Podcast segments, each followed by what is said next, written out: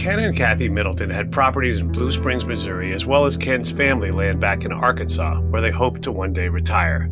On February 12, 1990, when he planned to clean a gun that he had brought back from Arkansas, Ken felt ill, laid the gun down, and took a nap. Meanwhile, Kathy returned early from work to confront Ken about news of a regretful affair that had ended three years earlier. After grabbing the gun from where Ken had laid it down, Kathy made her way to the phone to call the alleged mistress when tragedy struck. It is believed that a distraught Kathy mishandled the weapon in her left hand and shot herself in the head. Ken immediately called 911, and first responders found him without a drop of blood or gunshot residue on him. A positive gunshot residue test of Kathy's left hand would have conclusively ruled her death as a tragic accident. However, her left hand test results went missing and the crime lab document was altered in what clearly appears to be evidence tampering. With a medical examiner and blood spatter expert willing to testify to an impossible scenario in which Ken was magically able to shoot Kathy from less than a foot away while remaining free of blood and GSR, Ken was sentenced to life plus 200 years. Despite the mishandling of the crime scene, ballistics testing was still able to prove Ken's innocence. His conviction was overturned in 2004, but a jurisdictional technicality has held him in legal limbo ever since. Ken and his son, Cliff Middleton, join us to ask how is it that even though a new statute remedies that technicality, the current prosecutor, Jean Peters Baker, refuses to act. This is wrongful conviction.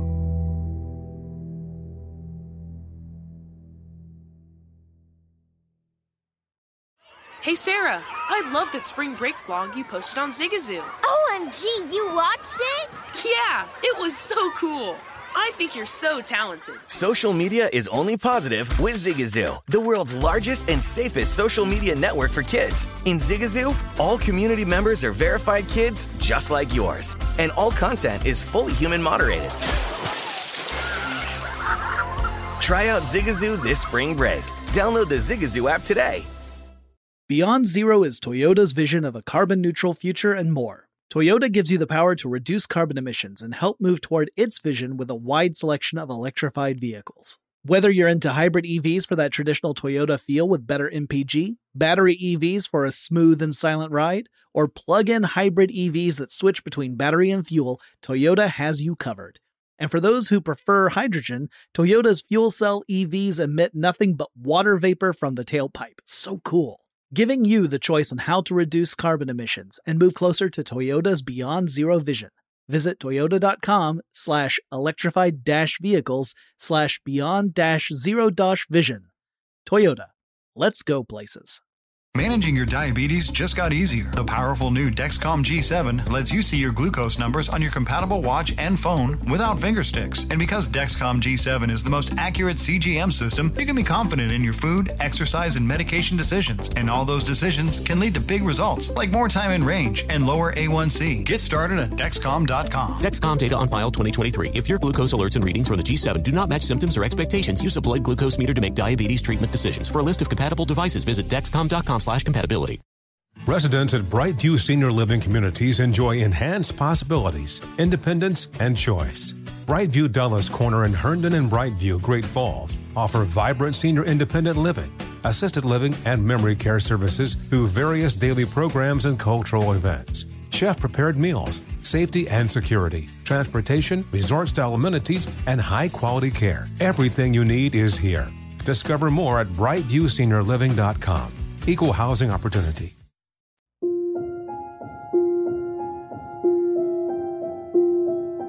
Welcome back to Wrongful Conviction. I'm your host, Jason Flom. You know, each week I have a pretty good idea of how I'm going to start the show. You know, usually there's one main focus, one main problem that we can talk about in any particular case, but this time I don't even know where to start.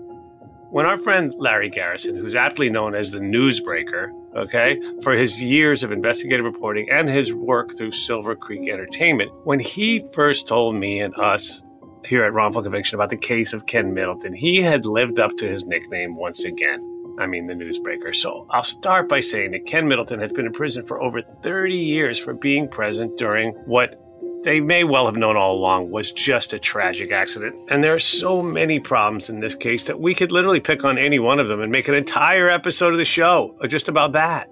I'm talking about ineffective assistance of counsel, false expert testimony, evidence tampering, incompetent investigators, official corruption, conflicts of interest, Ken refusing freedom through an Alford plea, right? Something that you'd never catch a guilty person doing. And that's something that happened 17 years ago, almost 18 now. Plus, there's this insane jurisdictional technicality that has kept this innocent man in prison long past the time that I believe everyone knows that he should have ever been in there. So, without further ado, at 77 years old, Ken is calling in from inside the prison walls in Missouri. Ken, I'm so sorry you're here because of the reason why you're here, but I'm very honored to have you on the show. Thank you. Appreciate it. And with Ken is his son and probably most passionate advocate, Cliff Middleton. Thanks for joining us. Thank you so much for having me on, Jason. I really, really appreciate it. And I know how hard this is going to be. I mean, like any other son, you love your dad and you just want this thing to end. Okay, let's go back in time. And I'm going to turn to you, Ken. This is early 1990 in Blue Springs, Missouri. And you're there with your wife, Kathy. So tell us what was happening in your life. What were things like before all this happened? It was great. We had a great marriage for over 16 years had a farm in Arkansas, two different farms. I had 352 acres of uh, land. I had drove a truck for over 20 years, and I'd injured my back, and I wasn't working right then. So I was going to the farm and doing projects, working on the house, and watching after the cattle and stuff like that.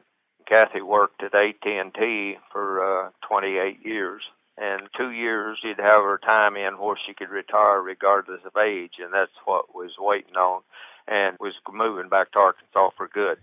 And let's get into how this came to pass. So let's go back to February 12, 1990. And just to set the stage here, you had been at your place in Arkansas and you brought a handgun that you owned back to Missouri with you.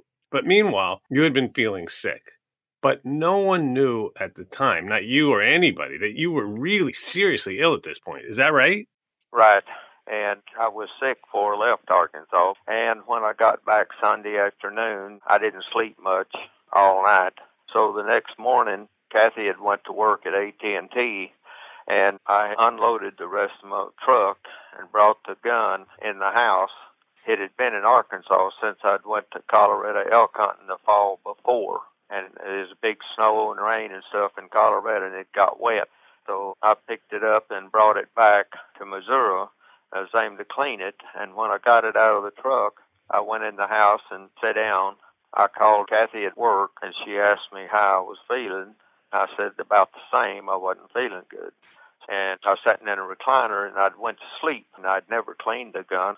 So the next thing I knew is she was already home and she'd picked up the gun out of the towel that I'd had the gun laying on, and she was upset that somebody had told her that I was having an affair with a woman, which was true, but it had been over for three years, and she walked over to the phone in the dining room to call the woman. So I got up and I was dizzy, and next thing I know, the tragedy had happened. And the tragedy that had happened is the matter of this dispute between the Middletons and the state. Now, Ken maintained his innocence in the matter, that this was a tragic accident in which Kathy, visibly upset about the news of this affair and on her way to the phone to confront your alleged mistress, Kathy was holding the gun in her left hand and accidentally shot herself on the left side of her forehead, splattering blood all over the wall. This version of events is supported by the ballistics and all the other physical evidence. And then there's what the state wants everyone to believe, right? Bear with me because this is nuts that Ken had somehow held Kathy up against the wall and shot her in the face, but somehow miraculously was able to be completely clear of blood spatter or gunshot residue, not a trace on him. And we'll get into all of that a bit later. So back to this terrible tragedy. A gunshot rang out, and Kathy was on the floor in a pool of blood. What a nightmare. Ken, what happened next?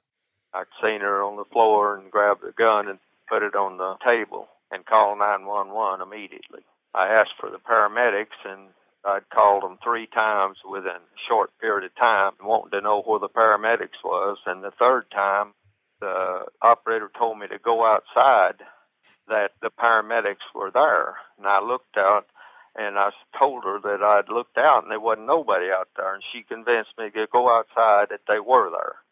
So I went out, and the first thing I seen was a cop over behind the wall screaming at me to get my hands in the air and turn around with my back to him. Had his gun pointed at me. And I done as he said, and he come up behind me and searched me. Uh, wanting to know where the paramedics were, and he ordered me back in the house. And we went back in the house, and he went in and checked on my wife, and I was just hysterical, and I guess I was down on my knees. And he jerked me up, and when he done that fast, I become dizzy, real dizzy, and I thought I was going to black out. So I said I was going to be sick, and I went down the hall to the bathroom, and I went in and splashed water on my face. And then he took me outside, and I had a real bad hurting in my left arm and chest. Now, when the paramedics arrived, they determined, Ken, that you had been hyperventilating, complaining of chest pains, and your blood pressure was going crazy, and they convinced you to go to the hospital for an examination. They talked me to go into the hospital, well, and they took me to three medical hospitals, and then on the third one, I was forced in a mental hospital till the next day. They later tried to say that you had checked into that mental hospital to try to get away with murder claim, by claiming an insanity defense, but we're getting ahead of ourselves here. And let's not leave out the fact that your dad was in and out of consciousness on his way to the hospital, and they took an EKG at the hospital, and it showed that Ken that you had recently suffered from a heart attack. Now, here's another thing that I have trouble understanding or processing. The officers didn't write their statements until days later and they did it mm-hmm. by memory, right? And these statements that were taken from a hysterical man who had to be rushed to the hospital, talking about you, of course, Ken, who was just trying to help figure out what happened. So the officers didn't bother to write it down. There were a couple police reports that were handwritten out that day, but the official reports that I have reviewed were written on I believe it was February 21st, and Kathy died on the 12th. Now, in researching this case, I saw in the police reports where they kept on documenting instances in which Ken allegedly had done something with his hands, like he'd mentioned, splashing water on his face, right? They wrote down another instance where they said he'd wiped his hands on a door, touched dirt in a potted plant. And the implication is that Ken was trying to somehow wash away the gunshot residue. There's a picture the Independence News Examiner paper took of my father out there on the front stoop, leaning over that potter plant, sobbing and the two paramedics are consoling him. It's it's very obvious that he was in a state of shock and hysteria. First of all, you already claimed he was washing his hands when he splashed water on his face. It's crazy to think that somebody's trying to wash their hands in the dirt. Unless you've been involved in something like this, how would you even know what a gunshot residue test is? Especially in 1990, Jason. Maybe today with crime shows and things, but he didn't know what they were testing him for. They took my shirt, undershirt, and clothes and shoes and all, and they did test it, and it come back negative, no blood or nothing on my long sleeve shirt. And the picture in the front of the house when I was over the stoop shows the long sleeve shirt down to my wrist.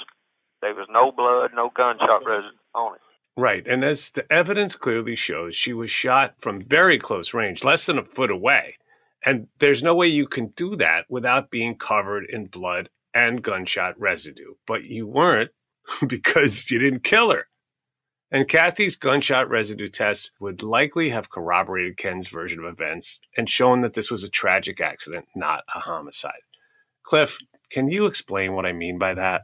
They swabbed both of her hands that day for gunshot residue.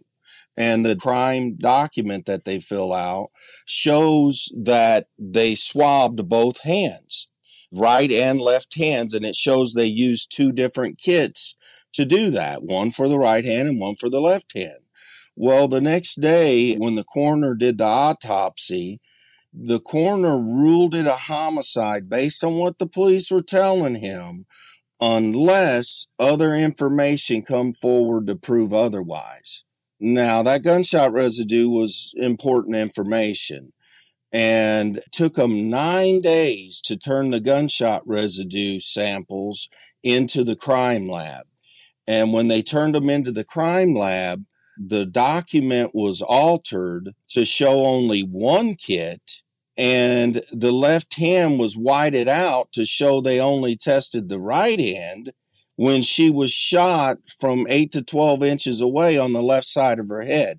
You really have to see this to believe it. And we're going to link pictures of this in our episode bio because I'm looking at it right now and I still can't believe that I'm actually looking at what I'm looking at.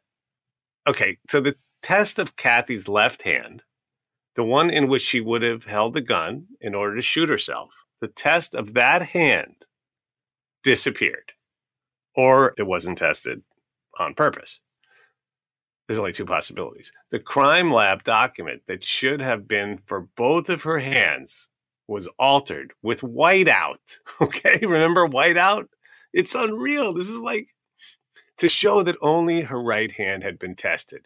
And this is reinforced when you compare it with the GSR test document for Ken in the same handwriting. Okay, get ready for this. It states, quote, number of articles two, GSR test kits for right and left hands, end quote. But then on Kathy's GSR test document, in the same exact handwriting, it says, quote, number of articles, and whatever was there is whited out, right? Just white it out. And the number one is in its place. And then it reads, quote, gunshot residue for right, end quote, followed by another gob of whiteout and the word hand. So, in all likelihood, the whiteout is simply covering the words and left, as it would have been in a request for testing of both right and left hands, where now only one test for her right hand exists. And the one that really matters, the left hand, is missing. Later on, after I was convicted years later, we took their deposition. And Jeff Rogers, that wrote the report out, he swore that he didn't put the white out on that because it's on green paper. And he said that he wouldn't have whited it out. He'd have just filled out a new report. And we got Dave Link, the one that took it to the lab nine days later. He swore up and down that he didn't do it. And he was asked, did he always take both hands of a close gunshot residue test? He said yes. My attorney asked him years later in 97, always, and he said absolutely. They whited out the left hand and they whited out the number of articles. I mean, somebody literally just took white out. Yeah, the left hand, if it would have come back positive, it would have been powerful evidence that she accidentally fired the gun herself our attorney told us that if that left hand come back positive, the coroner would have changed his findings and they wouldn't have had a case against my father. It all would have ended right there.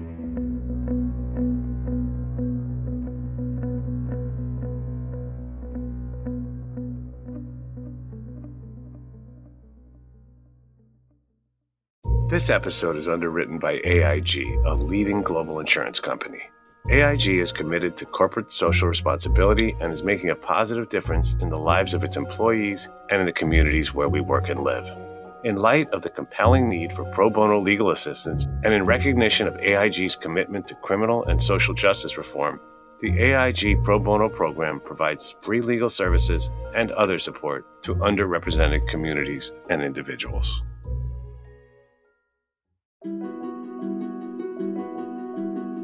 Now, this is a small town police department. My understanding is there hadn't been a homicide investigation in almost a decade.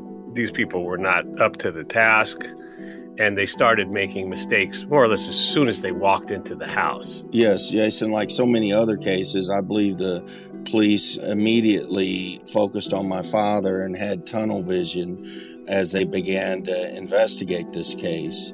I'll start with the fact that they took photos that day of the alleged crime scene, and the photos allegedly did not come out And after Kathy's body was removed, they went back and restaged the crime scene and took new photos.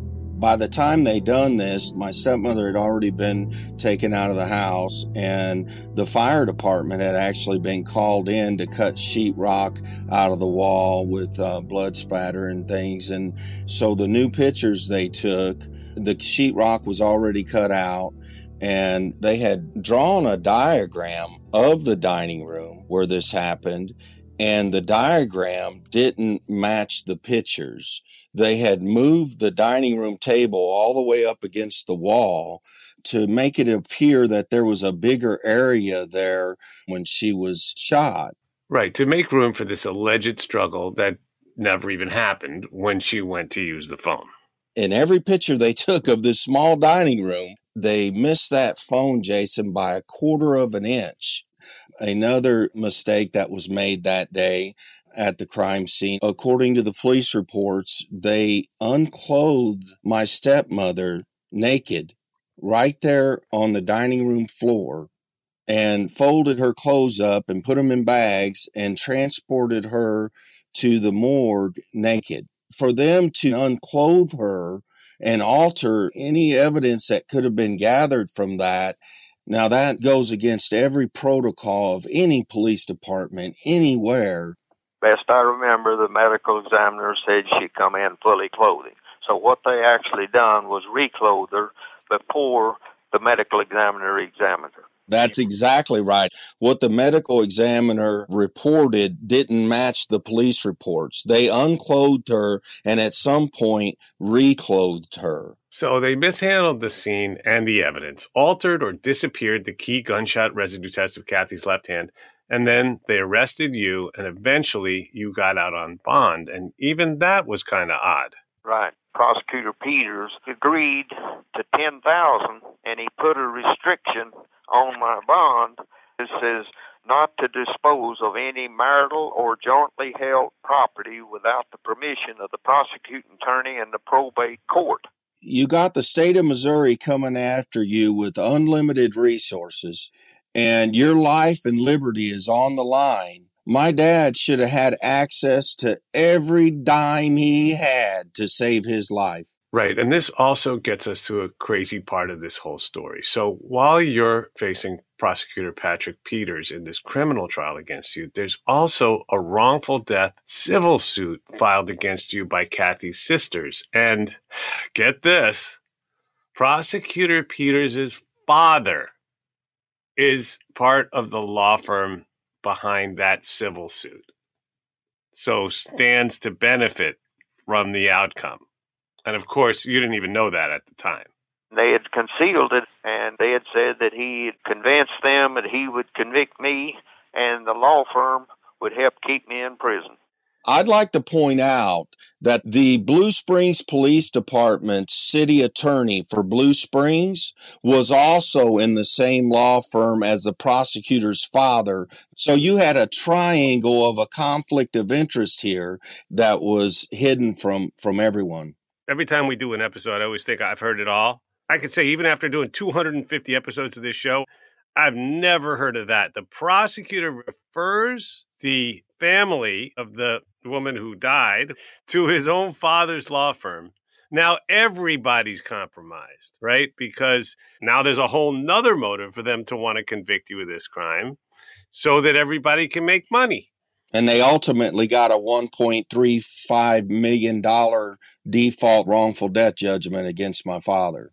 So now there's been this litany of errors, misconduct, malfeasance, straight up insanity. I'm going to call it what it is. It's insanity. And now, finally, it's time for the trial. It's February 1991, a year after the incident. Basically, the crux of the state's case against my dad was that he held her up against the wall and shot her from a foot away from her face. The prosecutor put on his so called experts saying that she was two inches away from the wall and that I had my arm across her chest and held her up against the wall and shot her. And blood experts admitted that he had a week's training and he's self taught. He had taken a 40 hour course on blood spatter evidence. That's all the training that their expert had. These quote unquote experts have a 40 hour training course that doesn't actually teach you anything except how to act like you know what you're talking about in court, pretty much, right? But he didn't tell that there was no gunshot residue on my hands or long sleeve shirt or blood or nothing else on my long sleeve shirt. And they said he put a boot print on the wall, which was false. It had been there weeks prior.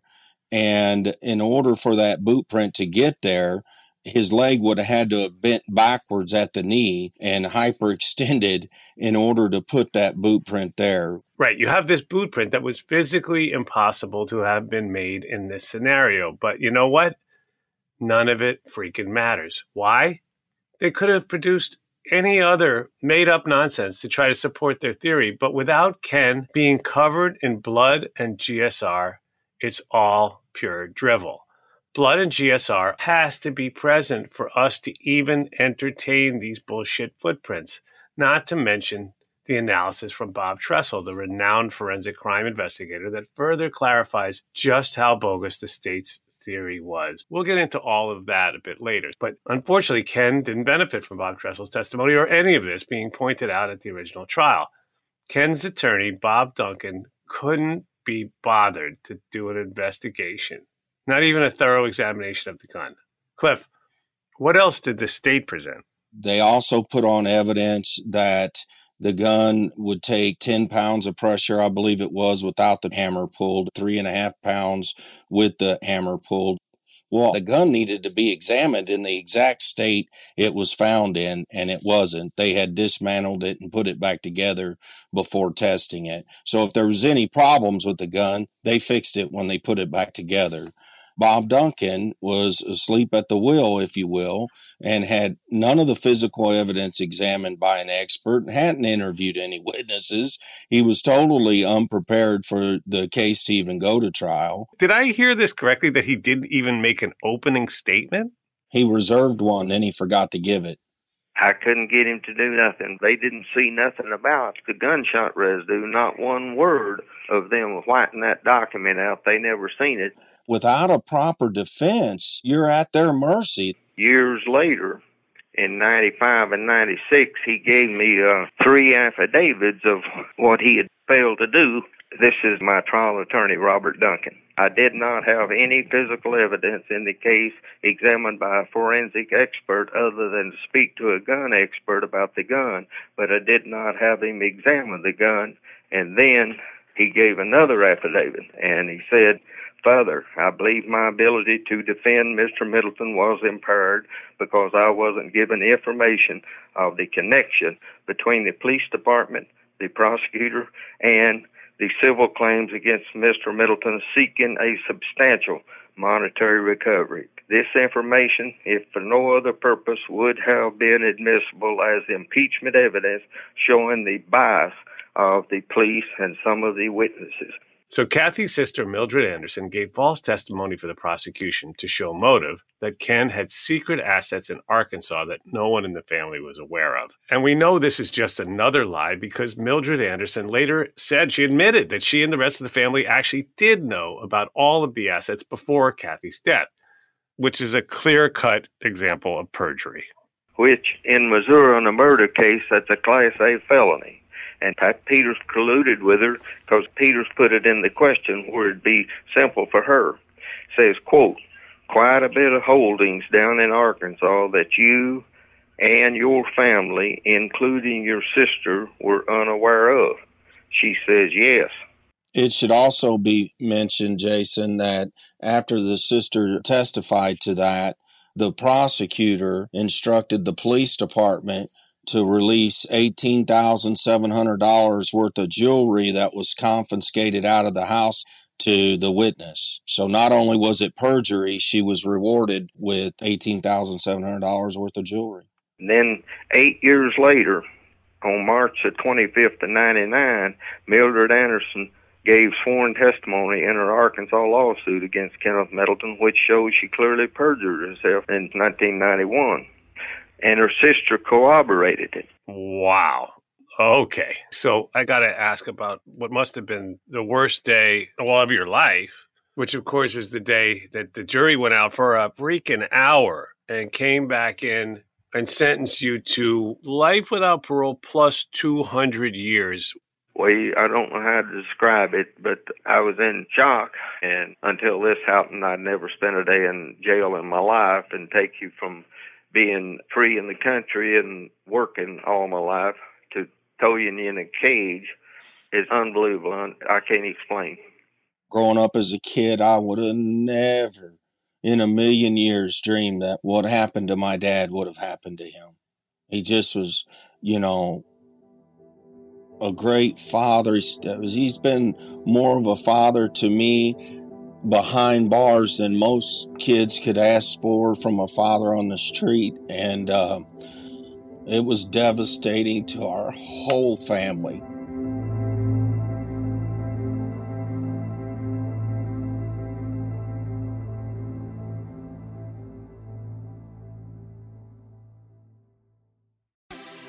Have you heard about the social media platform for kids? It's called Zigazoo. It's a great place where kids like me can come together to make fun videos. Zigazoo is moderated by real, live people who review content before it's posted on the feed. Oh, I especially love the dance challenges. So much fun. Oh, and there's no comments or messaging, so you don't get any of that negativity that's all over other social networks. All my friends love it. I love that it's Kid Safe COPPA certified. Uh, I don't know what that means. It means it has built in privacy protections for your online data. Uh, that's great, but I wouldn't be doing Zigazoo if it wasn't fun. She would not be doing it if I didn't think her data was safe. Zigazoo, the world's largest social network. For kids! Download the Zigazoo app today. Residents at Brightview Senior Living Communities enjoy enhanced possibilities, independence, and choice. Brightview Dulles Corner in Herndon and Brightview, Great Falls, offer vibrant senior independent living, assisted living, and memory care services through various daily programs and cultural events chef prepared meals, safety and security, transportation, resort style amenities, and high quality care. Everything you need is here. Discover more at brightviewseniorliving.com. Equal housing opportunity. Martha Stewart, the original influencer. When I think about anything, I think about the way that she did it first. The media mogul. Five to six years ahead, she saw what was coming. The prisoner. The rise, the fall and the reinvention of an American icon. Once Martha paved the road, everybody else pretty much copied her. A CNN original series, The Many Lives of Martha Stewart, now streaming on Max.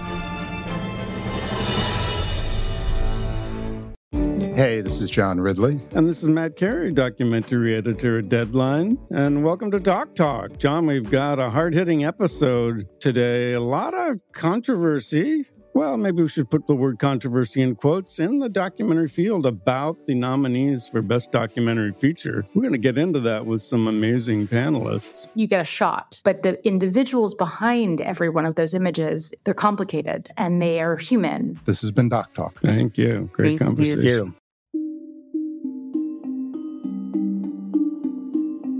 So now we move to the post conviction, and there's still more insanity to come. So it's 1992, and your appellate attorney is a man named Gerald Hanley, who was recommended by Bob Duncan. Well, that's not a good sign. And one of the first things we come to is the what's called the 2915 appeal. Cliff, can you explain that to us and get us started here? After trial, the first appeal that you have in the state of Missouri is your post conviction 2915. 2915 is a appeal that's filed back in front of the trial judge to evaluate your trial to make sure that you had a fair trial. That's where you bring your ineffective assistance of counsel issues if you have any.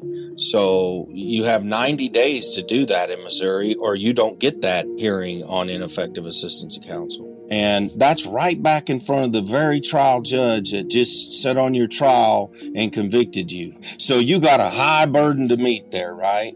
You got to prove that you had an unfair trial and your attorney didn't do his job. Our appellate attorney at that time had a 90 day window to file an amended petition for dad and get all of his issues in the appeal. He never met with my dad, never went over any of the issues, which the law requires him to do. And at the last minute before the 90 days was up, and you could get no extensions, my dad gets a letter from his attorney telling him to sign this affidavit that all of his issues are in the amended petition, even though my dad had never seen the petition. And if you didn't sign that affidavit and have it with your amended petition when you filed it, you were out. You couldn't even get a 2915 hearing. So my dad had to sign it and at least hope that his attorney was going to put all of his issues in it.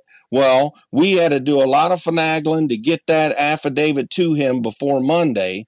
And when we got it to him on Monday, Gerald Hanley filed a three page motion on my dad's life, procedurally defaulting all of his issues on appeal. So, because that attorney procedurally defaulted all of his issues, the facts and the merits of his case were never heard. And when we went to the evidentiary hearing, I had nine witnesses out in the hallway when I got to the courthouse.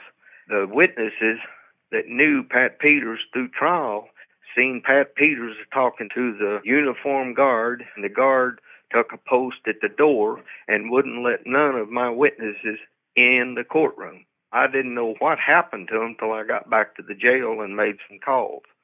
Peters called Duncan to the stand and Duncan testified, just basically answering Peter's questions, said I checked myself into the hospital. Well, I was shaking my head. It was a lie because I was forced in that mental hospital. One of the records that Bob Duncan didn't get was the medical records from the mental ward. The prosecution's theory was that it was trial strategy for Duncan to not get the medical records because the prosecution had a witness that would have said dad told him if you want to get away with murder you check yourself into a mental ward after you do it so Judge Messina agreed and said, "Yeah, that's not ineffective assistance of counsel. He he didn't get them records because he voluntarily checked himself into a mental ward." Well, that wasn't true, but Gerald Hanley never got the records either. So the judge never knew this. And so the hearing ended, and no witnesses were called, no expert testimony was given, and no evidence was presented to refute the state. Gerald Hanley ended up being, and this is hard to believe, but he ended up being just as disinterested as Bob Duncan was before. And so predictably, Judge Messina rejected your 2915 appeal. It's insane. It's not because the appeal wasn't valid, it's because the lawyers didn't do their freaking jobs. And according to the law at that time, the trial court's jurisdiction over your case ended. So, Cliff, eventually you all get a new attorney, Jonathan Lawrence. And there's a new law that gave you and your dad some hope, or maybe false hopes, but some positive things came about nonetheless. So, can you tell us what happened next? In 2001, a law come down that give courts the opportunity to reevaluate cases if you could prove your 2915 attorney, Gerald Hanley, abandoned you on your 2915, the trial courts could look at your case again. So my dad had done all this research on this and had done everything.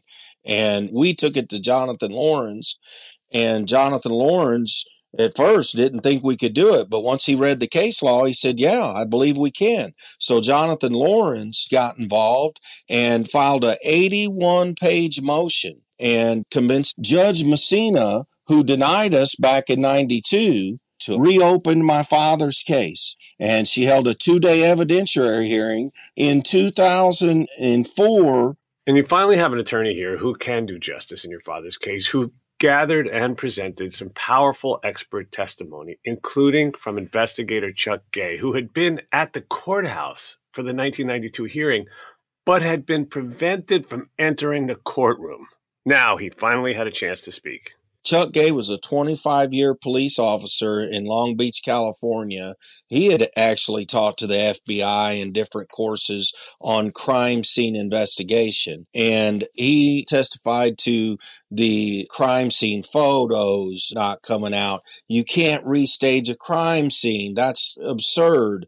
Unclothing her at the scene. All of these things, crime scene preservation is what Chuck Gay testified to and how improper it was. The gunshot residue was a real big one with him. We found out a little more about the green document. See, you have to realize before trial when they give us that green document it was just a copy. So it was on white paper. We really didn't know what it said underneath but we knew something was wrong because the left hand was missing. And when our investigator after the trial went to go uh, investigate that the crime lab said we didn't do that. They said these are our documents. We use green out so they were pointing the finger at the police. They knew that that wasn't right. There was no initials or anything that would indicate who did it or, or why they did it. Myself and our attorney in 2016 went to the crime lab and and got this document and him and I both held it up to the light and you could see underneath the whiteout on the number of articles, and then underneath the other whiteout off to the side, you could see the word left. And he gave us an affidavit that that was the worst alteration of official documents he had ever seen in 32 years, I believe, of practicing law. And you also had testimony from a ballistics expert proving that the scenario presented by the state was physically impossible. And this guy was no slouch. He had overseen over 800 investigations, and importantly, he had been an expert for both prosecution and defense. And of course, the guy I'm referring to is Bob Tressel. I'm Bob Tressel. I'm a forensic crime scene investigator. When I first looked at the case, the bullet was found across the room after it had struck the door frame, ricocheted up to the ceiling, and over to, on the other side of the dining room. So we began looking at the angles that the bullet took in striking the door frame, exiting the door frame. Their lab came up with what we call a muzzle to target, or the barrel of the weapon having to be approximately eight inches from her face where the bullet entered. So then we started looking at the gun. The gun's a 357 Magnum. You get the length of the barrel, chamber, and the grip area. So although the barrel's eight inches from her face, the gun is almost 14 inches in total length away from her face. And then we started looking at the wounds themselves. Pretty well a straight shot gunshot wound with little deviation on the upward or downward plane. And with the bullet not deviating very much right or left, the, shot had come from directly in front of her. The upper trajectory, because we know where it strikes on the wall and then ricochets off, we know it's going upward. So she has to have her upper body bent over or her head bent over towards the table in order to receive that gunshot wound. And there's only about two feet distance between the table and the wall. And so you've got to get two people almost directly in front of each other, but the gun's got to be held way down low. And in order to get the distances that we saw, the gun has got to be almost on top of the table. So, where can the shooter be at that point? When we finally did all the calculations, in order for someone to be directly in front of her, if a shooter was the one that fired this weapon, he would have to be under the table. That makes no sense whatsoever. There's no direct forensic evidence, either by blood, tissue, gunshot residue, things of that nature that indicate that Middleton fired this gun, killing his wife. And so all of this powerful expert testimony has been heard. And to top it all off, there was one more witness that testified on your father's behalf the former governor of Missouri. Yes, you heard that correctly. The former governor of Missouri, Joseph P. Teasdale, testified on Ken's behalf. And he had extensive trial experience as an assistant U.S. attorney prosecuting attorney and as a trial lawyer. And he testified to the quote, suspect conduct of the prosecutors and the quote, ineffective performance of the defense counsel. And at the end of the testimony, former Governor Teasdale was asked what he would have done if this case had been presented to him in his capacity as governor. And he replied that this was the worst case of constitutional violations that he had ever witnessed in 41 years of practicing law. And that he, and this is a direct quote, would clearly have pardoned Mr. Middleton of all wrongdoing. End quote. That's a strong statement. He had gotten familiar with dad's case a few years before and I reached out to him when we got this evidentiary hearing and I asked him what his cost would be for him to come testify, and, and he said, I don't want any money. I want a steak dinner when your dad gets out of there. And it meant a lot to me. So finally, this information that you've been trying to get heard for so many years the ineffective counsel, the prosecutorial misconduct and conflicts of interest, the botched investigation and altered reports you're finally able to get that before the judge. And even a more conservative judge, Judge Messina, could not deny the merits of Ken's case. So, this was all powerful evidence that the jury never heard. After all this evidence was put forward, Judge Messina took it under advisement and would not rule on the case for 11 more months. Two weeks after the hearing was over, the prosecutors come to my dad with an Alford plea. If he would plead to an Alford plea and plead guilty to second degree, he could walk out of prison a free man. But even though all of his appeals were exhausted and we were sitting in front of a very conservative judge, my father refused the Alford plea. For him to turn that down with all appeals exhausted, that speaks volumes to his innocence. And on May 25th, 2005, Judge Messina came back and vacated Ken's 1991 conviction and granted him a new trial. So the same judge who denied him in 1992 overturned his conviction. Judge Messina found eight different points of ineffective assistance of counsel on Bob Duncan. The man had three other capital murder cases overturned at the same time he was handling my dad's case. But just six days after this incredible news, you get a huge punch to the gut. What does the Jackson County Prosecutor's Office do? They appeal the decision.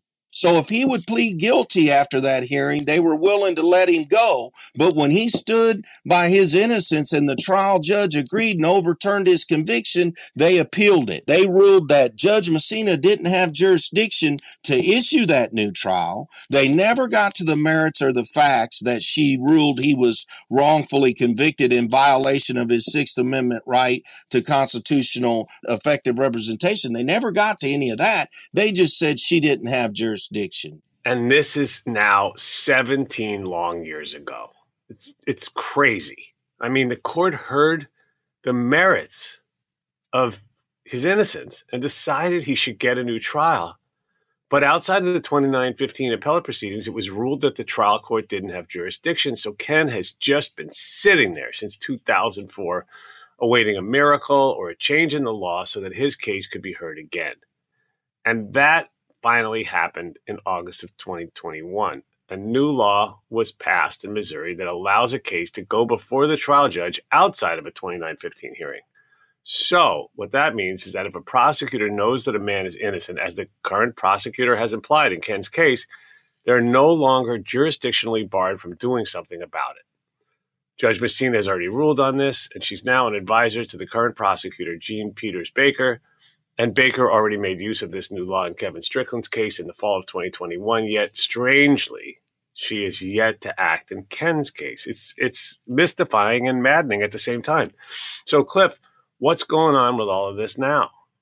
This new law, yes, it's about a prosecutor's right to file a motion, but it's also about a court's right to have jurisdiction to consider and hear the matter. Well, now they're giving the motion court's jurisdiction, but the prosecutor has to file it.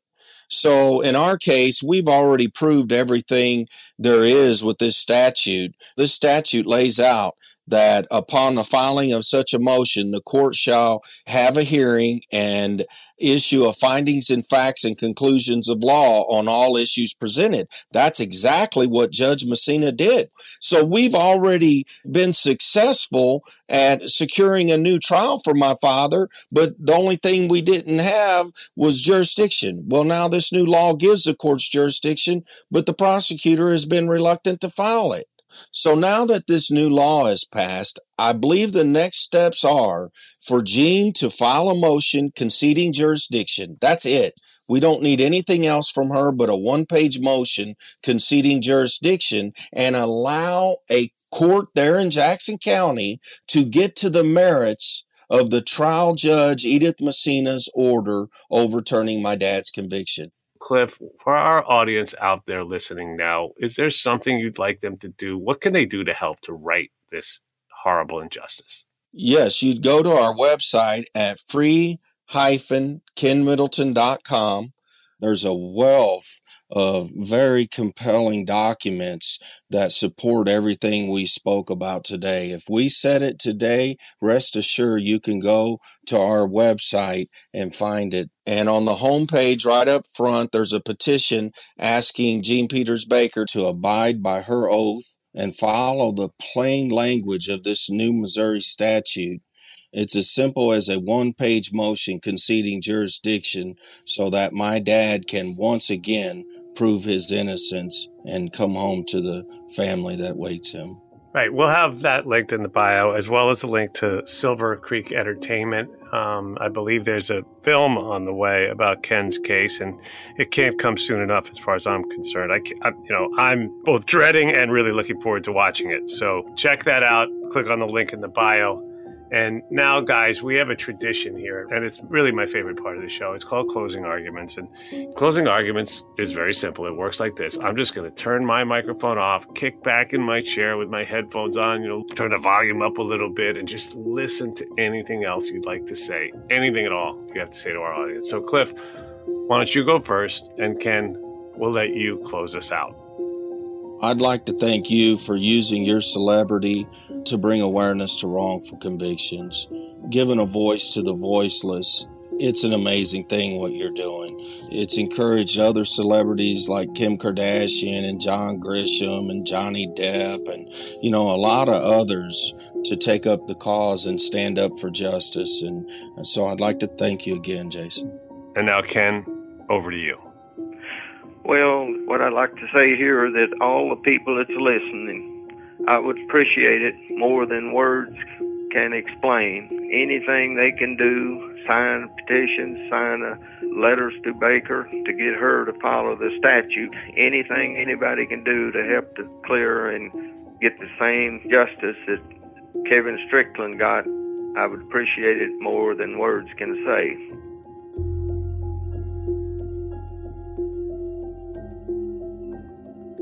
Thank you for listening to Wrongful Conviction. I'd like to thank our production team, Connor Hall, Justin Golden, Jeff Clyburn, and Kevin Wardis, with research by Lila Robinson. The music in this production was supplied by three time Oscar nominated composer J. Ralph be sure to follow us on Instagram at Wrongful Conviction, on Facebook at Wrongful Conviction Podcast, and on Twitter at Wrong Conviction, as well as at Lava for Good on all three platforms. You can also follow me on both TikTok and Instagram at It's Jason Flom. Wrongful Conviction is a production of Lava for Good podcast in association with Signal Company Number One.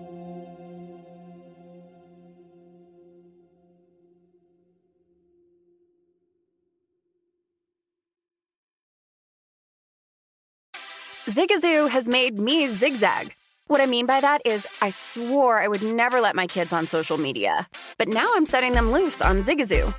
Zigazoo is a space for kids to post videos they've created and to share them with other kids just like them.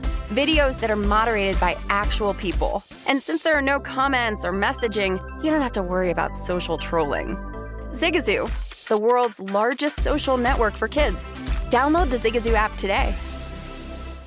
Infiniti presents a new chapter in luxury, the premiere of the all new 2025 Infiniti QX80, live March 20th from the edge at Hudson Yards in New York City, featuring a performance by Jon Batiste. The all new 2025 Infiniti QX80 is an SUV designed to help every passenger feel just right. Be the first to see it March 20th at 7 p.m. Eastern, only on iHeartRadio's YouTube channel. Save the date at new-QX80.com. Don't miss it. 2025 QX80 coming this summer. Does money stress you out? Let Facet flip your financial chaos into clarity. Finding Facet immediately put us at ease. Facet's innovative approach to financial planning ensures your money works as hard as you do, enabling members to experience the joys of having your finances in order. And that makes us Facet for life now, I guess. Visit facet.com, F A C E T.com to learn more. This ad is sponsored by Facet. Facet Wealth is an SEC registered investment advisor. This is not an offer to buy or sell securities, nor is it investment, legal, or tax advice. These testimonials are from current Facet members who are not compensated. All opinions are their own and not a guarantee of a similar outcome. Residents at Brightview Senior Living Communities enjoy enhanced possibilities, independence, and choice. Brightview Dulles Corner in Herndon and Brightview, Great Falls, offer vibrant senior independent living, assisted living, and memory care services through various daily programs and cultural events. Chef prepared meals, safety and security, transportation, resort style amenities, and high quality care. Everything you need is here. Discover more at brightviewseniorliving.com. Equal housing opportunity.